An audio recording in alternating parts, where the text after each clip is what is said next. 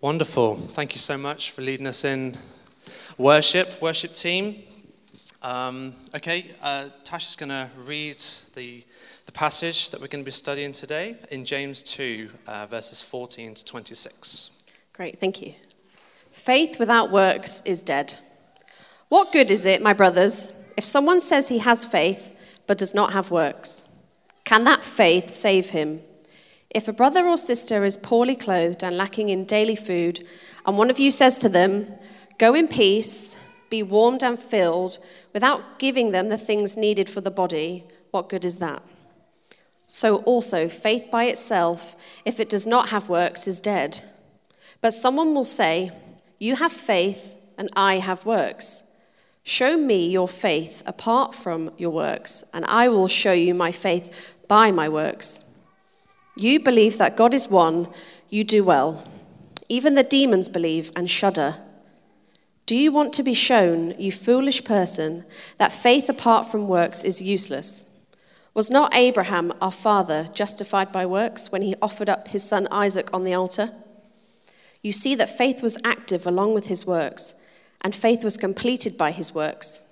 And the scripture was fulfilled that says, Abraham believed God, and it was counted to him as righteousness, and he was called a friend of God. You see that a person is justified by works, and not by faith alone. And in the same way, was not also Rahab, the prostitute, justified by works when she received the messengers and sent them out by another way? For as the body, apart from the spirit, is dead, so also faith, apart from works, is dead. Amen. So we're going to try and structure this over um, a little bit of a, uh, an alliteration. Uh, we've got three X's to get through. So the first is to examine your faith. The second is to expect good works. And then the third is the answer to every question is the example of Christ in this. So James opens this little section with uh, a couple of highly pointed and rhetorical questions. The first of which is what good is it, my brothers, if someone says he has faith but does not have works? The second then is, can that faith save him? And actually, the wording of each question is quite important. Uh, and what good is it at the beginning of that first question, actually, to begin with, implies a negative answer. So he's actually leading us to say, actually, it's no good. Um, also, to mention that this word here, brothers, adelphoi, um, is, is a word which was used to address the whole church. It was men and women, although we, it's translated brothers in this translation. You might see it in the NIV as brothers and sisters, but it's a general term for all people. So, what good is it, my brothers and sisters? If someone says he has faith but does not have works. James now identifies that there are some who are saying one thing but doing another. And these people are claiming to have some sort of faith. But the, the kind of faith that they're claiming to have is that, what is that question in this passage, and we see this in the follow up question. Can that faith save him? So clearly, we're examining a type of faith here which is nominal. And what I mean by nominal is in name only. So it's called a faith, uh, but not a true saving faith. And we could paraphrase James here to say you have faith, to say you have faith but not works is of no benefit to anyone. That kind of faith can't save anyone. And so the NIV says, What good is it, my brothers and sisters, if someone claims to have faith but has no deeds? Can such faith save them? So, to illustrate his point, James draws upon a hypothetical situation of a brother or sister who lacks clothing and food. The reason we mention the word adelphoi in verse 1 is that James changes his usual convention and instead describes a brother or a sister. The change in wording here, that is unfortunately not picked up in the NIV, shows that this example is specifically saying that it does not matter whether it is a man or a woman who is in need, they are both as equally needy. So we have this needy person, and now enter the Christian. James by saying, One of you says to them, he puts the reader in this picture and he's writing to the church. You must assume that James intends for us to put ourselves in this situation. And then we're hit both astutely and subtly with the challenge and one of you says to them, Go in peace, be warmed and be filled. At first glance, this seems like a pretty nice and kind thing to say to someone, right? We might even begin to feel a little self righteous about plucking up the courage to engage this person at all. But James retorts, What good is that? The same rhetorical question from verse 1, implying a negative answer. And one of you says to them, Go in peace, be warmed and be filled, without giving them the things necessary and needed for the body. What good is that? So also, faith by itself, if it does not have works, is dead. That's pretty strong language, isn't it? Um, what's the spiritual state of our faith?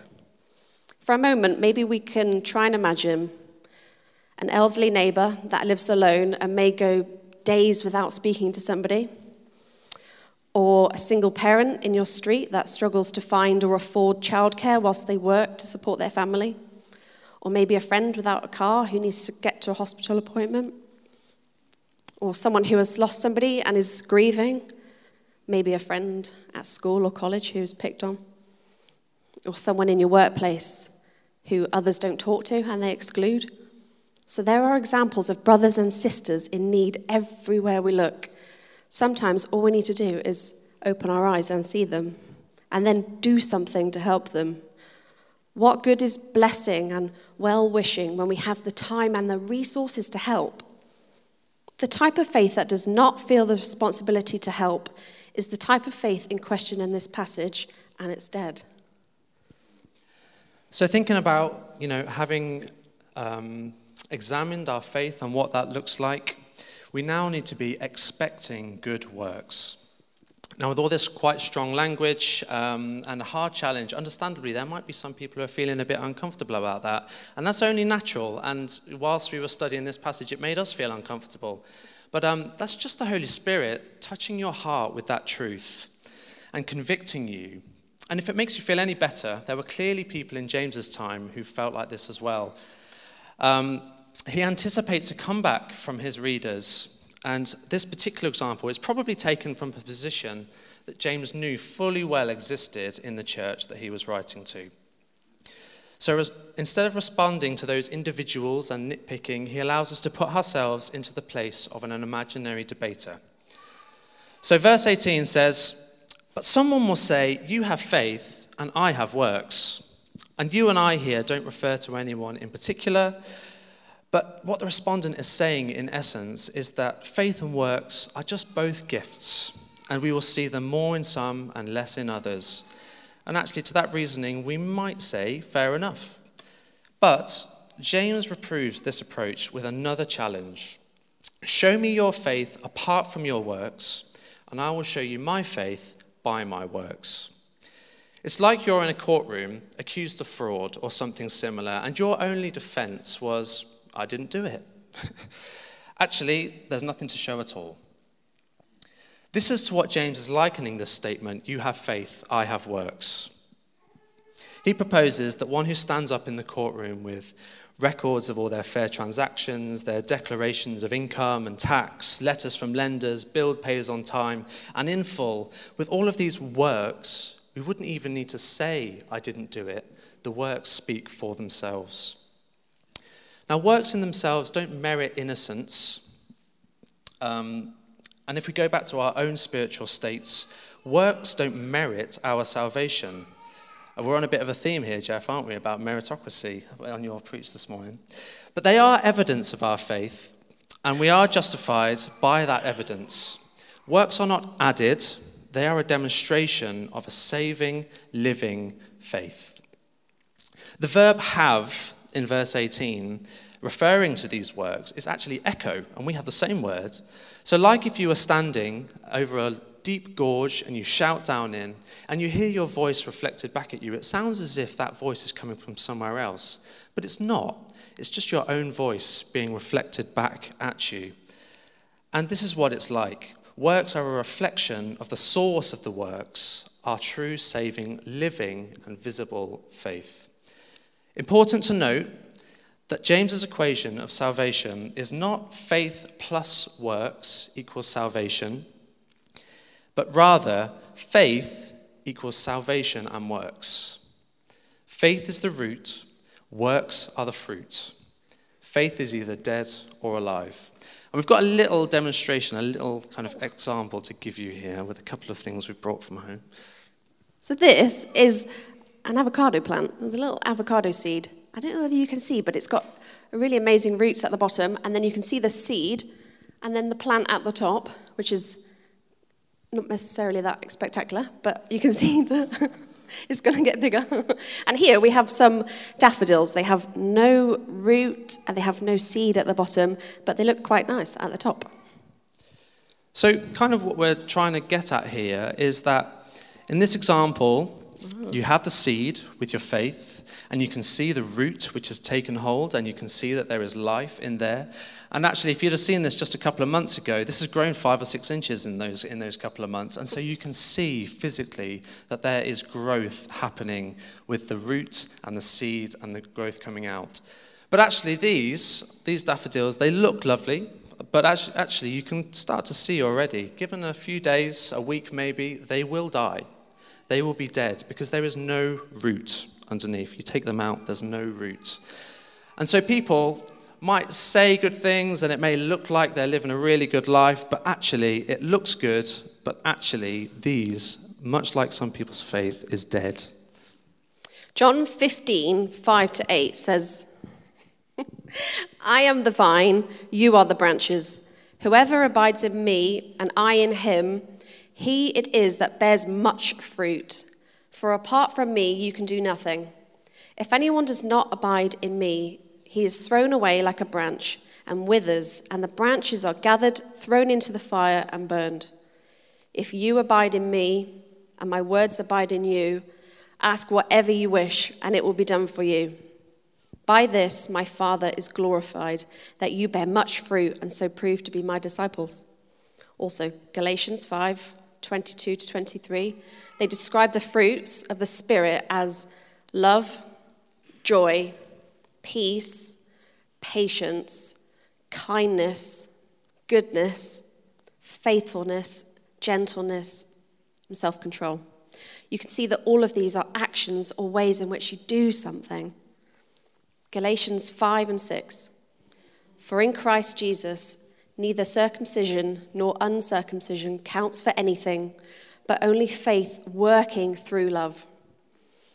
How do I know that I have an active, saving faith? When I stand at judgment with all the things I've ever done on the table, will my faith be justified? How do I know that, like in the parable of the sower, I am good soil, not rocky ground where the word takes root but quickly dies after, or thorny ground where the troubles of the world strangle my faith? I know because the position of my, of my heart can I do anything else but serve God in my actions? Faith working through love, and love is laying oneself down for others. 1 John 4 10 to 12. In this is love, not that we have loved God, but that He loved us and sent His Son to be the propitiation for our sins. Beloved, if God so loved us, we also ought to love one another. No one has ever seen God. If we love one another, God abides in us and his love is perfected in us. Finally, we don't want to labor this point too much more, but Martin Luther, in a commentary of Romans, wrote It's a living, busy, active, mighty thing, this faith. It is impossible for it not to be doing good things incessantly. It does not ask whether good works are to be done. But before the question is asked, it's already done this, and it's consistently doing them. Whoever does not do such works, however, knows neither what faith is nor what good works are, yet he talks and talks with many words about faith and good works. Okay, so James continues his response to this debater by leveling with his Jewish audience at the time. You believe God is one, and you do well. So James is saying, Great, you're on the right track, but do you realize that even the demons believe that God is one and shudder at that truth? The affirmation alone of God is one, without anything else, is purely intellectual. And even the agents of Satan have the same belief. We could translate that even as even the demons have faith in that truth. Now, clearly, demons don't have a saving faith, but even they shudder in fear and trembling at the truth that God is one. And that seems like a pretty rational response to me. But the demons cannot just add works to their dead faith, they need a completely different kind of faith, and so do we. And if you have any doubt in your salvation, if you don't know you're going to heaven, I suggest that an examination of your faith is the first place to start. Is your faith in your head or is it in your heart? And I'm not saying for a moment that your faith is not in your head, because Jesus said, Love the Lord your God with all your heart, your soul, and your mind. But it needs to be in your head and your heart simultaneously. Now, we're given two historical pieces of evidence for this argument, the first of which is Abraham, the father of the Jewish nation, and Rahab, herself a, uh, a heroine of the faith and cited as an ancestor of King David, and so then Jesus, no less. So interesting again that James would use a male and a female example uh, to push his point again that this message is not just for the leading men of the time or the cultural leaders, but for all people, men and women, young and old. Verse 21 to 23 says, Was not Abraham our father justified by works when he offered up his son Isaac on the altar? You see that faith was active along with his works, and faith was completed by his works. And the scripture was fulfilled that says, Abraham believed God, and it was counted to him as righteousness. So Abraham lived about 450 years before Moses gave the law to the Israelites. He didn't have the law. He didn't have the prophets to tell him how to live and how to live a good life. But Abraham conversed with God in a way that we can only really uh, imagine. Um, but God made promises to Abraham, and he kept them. And so Abraham's faith was one of trust and faithfulness in God's word. And this isn't actually too dissimilar to our faith now. We've got a lot more of God's word through revelation of the Bible, and a lot more promises, again, through the Bible that are still relevant to us these days. So Abraham trusted God. God had promised him a son, and that was given. God promised his descendants would be as the stars of the heaven and the sand that is on the seashore from Genesis 22. Now, of course, Abraham would never physically see this particular promise fulfilled, but when God asked Abraham to sacrifice his only natural son as an offering, Abraham, in his trust and his faith, acted upon God's word. He knew that God's promise would be fulfilled. So, if God was asking him to burn his one and only son as a sacrifice, that Isaac would not die, or else God would bring him back to life. You see, Abraham did not just believe in his mind that God would keep his promises, he acted like he would. His faith was living, active, and visible. Now, three words speak about the actions surrounding Abraham's situation. So, verse 22, you see that faith was active along with his words. His faith was completed by his works, and the scripture was fulfilled that says, Abraham believed God, and it was counted to him as righteousness. We have active, completed, and fulfilled.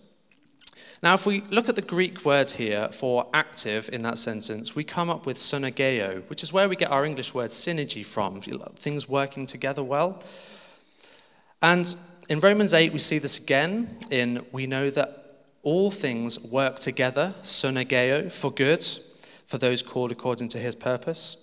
And again in 2 Corinthians 6, as God's co workers, synergeo, we urge you not to receive God's grace in vain.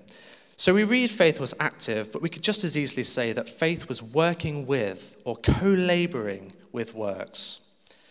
And in Matthew 11, we talk about this yoke this, um, this metaphor of wooden collars that would go over the top, over the back of two um, animals, two uh, cows, to pull a plow through the earth. Jesus says, Take my yoke upon you and learn from me, for I am gentle and lowly in heart, and you will find rest for your souls. My yoke is easy and my burden is light. Jesus is calling us to work.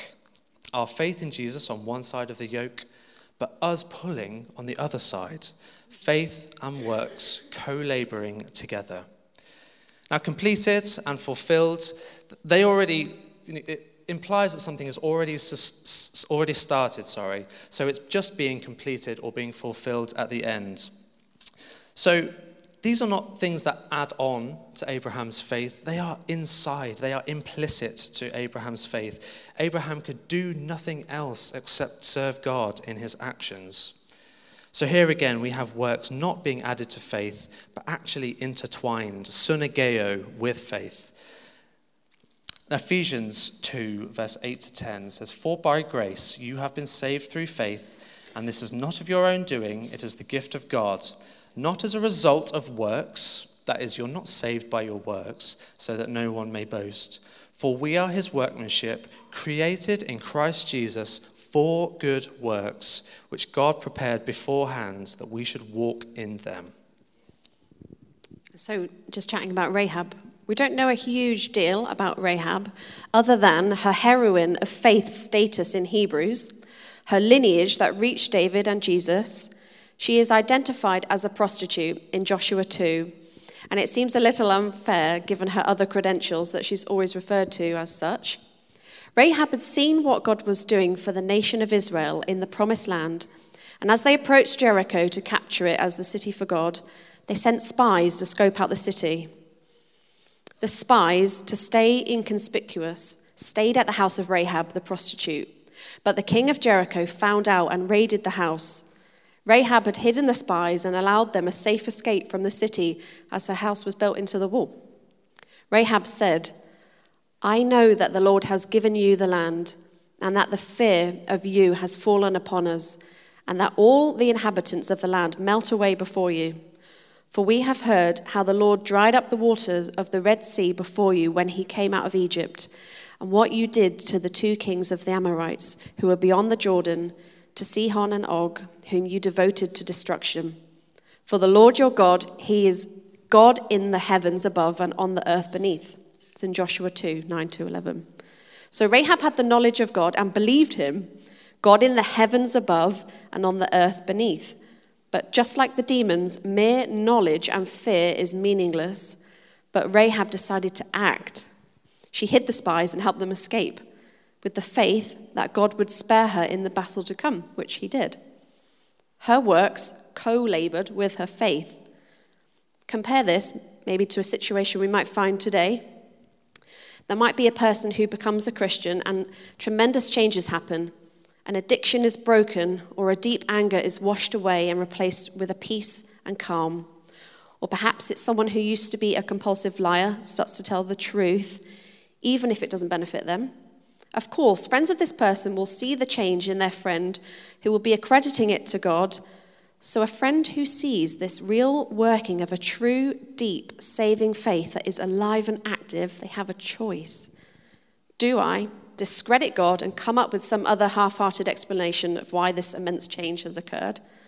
Or do I believe what is happening is truly God? Rahab chose the second and acted upon it. Now, you could apply this just as easily to something that you read in the Bible or something that the Holy Spirit convicts deep inside you, and you have a choice to make. Do I ignore it and keep going just as I think is best? Or do I listen, repent, and act? And which demonstrates a real living faith to you? So finally, we have the example of Christ in all of this. And Jesus left no room in his teaching for an unrepentant faith or saved non disciples. We cannot be saved without a repentance and a change in our hearts to a position of being unable to do anything else except serve God. Matthew 16, 24 to 26 says, Then Jesus told his disciples, If anyone would come after me, let him deny himself and take up his cross and follow me. For whoever would save his life will lose it, but whoever loses his life for my sake will find it. For what will it profit a man if he gains the whole world but forfeits his soul? Or what shall a man give in return for his soul? And it may be tempting when we read passages like this about the poor, the needy, and the hungry to think of those well publicized worldwide crises or disasters poverty, the conflict in Ukraine, the third world, bushfires, earthquakes, hurricanes. And if you are in a position to help in those things, then great. And, you know, we are blessed into a community of being a wealthy nation and wealthy people. But if that's the first thing that you think of when you hear the word need, you might need to readjust your radar slightly. The epicenter of your impact and your responsibility is right here in Plymouth or wherever you live. There is enough need on your doorstep to keep you busy a lifetime. And even Jesus didn't leave Israel during his ministry. He had the ultimate truth and revelation, the greatest truth in history, but he remained in one locality because he knew the truth would radiate outwards.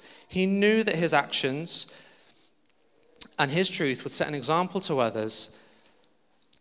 Um, sorry, I just lost my place. And that example would spread throughout the world. We can expect the same. If we demonstrate our true living faith, it will spread. And imagine you're helping that elderly man down the street and you do things, kind things for him. People will notice. Their family, his family, who lives the other side of Plymouth, will suddenly realize why are these people doing nice things for my dad or whoever that is? And they might, you know, dwell on it, think about it. And there's something extremely attractive and contagious about good works and actually very intriguing about good works that seemingly are done for absolutely no reason. But what an impact we could have on our community in the name of Jesus Christ. That our faces would glow and radiate his love, and people would see that our faith is not just something we talk about on a Sunday, but it is living, it is active, and it is working in our lives. Jesus did not boast about his deity, rather, he showed it through his works on earth. He went as far as to charge those he healed to keep their miracle a secret. He healed a leper in Matthew 7, but said, See that you say nothing to anyone, but go show yourself to the priest. And two blind men had their eyes opened in Matthew 9, and Jesus says, See that no one knows about it. Jesus was particularly coy with the Pharisees who were demanding signs and wonders as evidence of his authority, but their hearts were hard and disbelieving. They wanted works and faith, not content with Jesus' numerous works of faith. Works are not a substitute for faith as much as they are evidence of it. When asked for a sign, Jesus said in Luke 11, This generation is an evil generation. It seeks for a sign but no sign will be given to it except the sign of Jonah. The queen of the south came from the end of the earth to hear the wisdom of Solomon, and something greater than Solomon is here. The men of Nineveh will rise up at judgment with this generation and will condemn it, for they repented at the preaching of Jonah, and behold, something greater than Jonah is here. In the same way, we don't do works to gain salvation or prove anything after the fact. They should already be evident, just as Jesus has demonstrated his power and authority countless times before being asked yet for another sign. Let's get past the Pharisaic, go in peace, be warmed and filled attitude, and let's be the Good Samaritan who actively helps a stranger because he happens to pass by. Let's be a Rahab who sees and knows the might and power of God, so takes action in faith. Let us be peacemakers. Let us be merciful. Let our faith be action, not just words. Let us show our faith by our works. Amen. So we have examine your faith, we have expect good works, and we have the example of Christ. And ultimately, of course, Jesus did the ultimate work and he laid himself down for us knowingly. Um, I'm going to invite the, va- the band back up, uh, and we're going to sing a final song. Um, I'll pray for us just as they are coming up. Um, we've picked this song because it, it just kind of helps to pick on some of those words. And so as we're singing the song, let, just let those words wash over you, help them to sink. I pray that this kind of uh, this word would etch itself on your heart. Um, so let me just pray as people are as people are getting ready. Lord, we thank you so much for your love and your works, um, and may we now reflect your good works in us. Lord, we are nothing by ourselves. We are only merely reflections of you. And as we become Christians, as we let your spirit enter our hearts and in our life, as that faith takes root and takes root deeply, may we see that growth come out of people's lives. May we go to that nth degree to help our neighbor, see those people who are on our doorstep. Be that p- person who makes a difference in your community and people start thinking about it. Lord, we pray that we would have faith which is alive, is active, working, and people would see it because it's visible.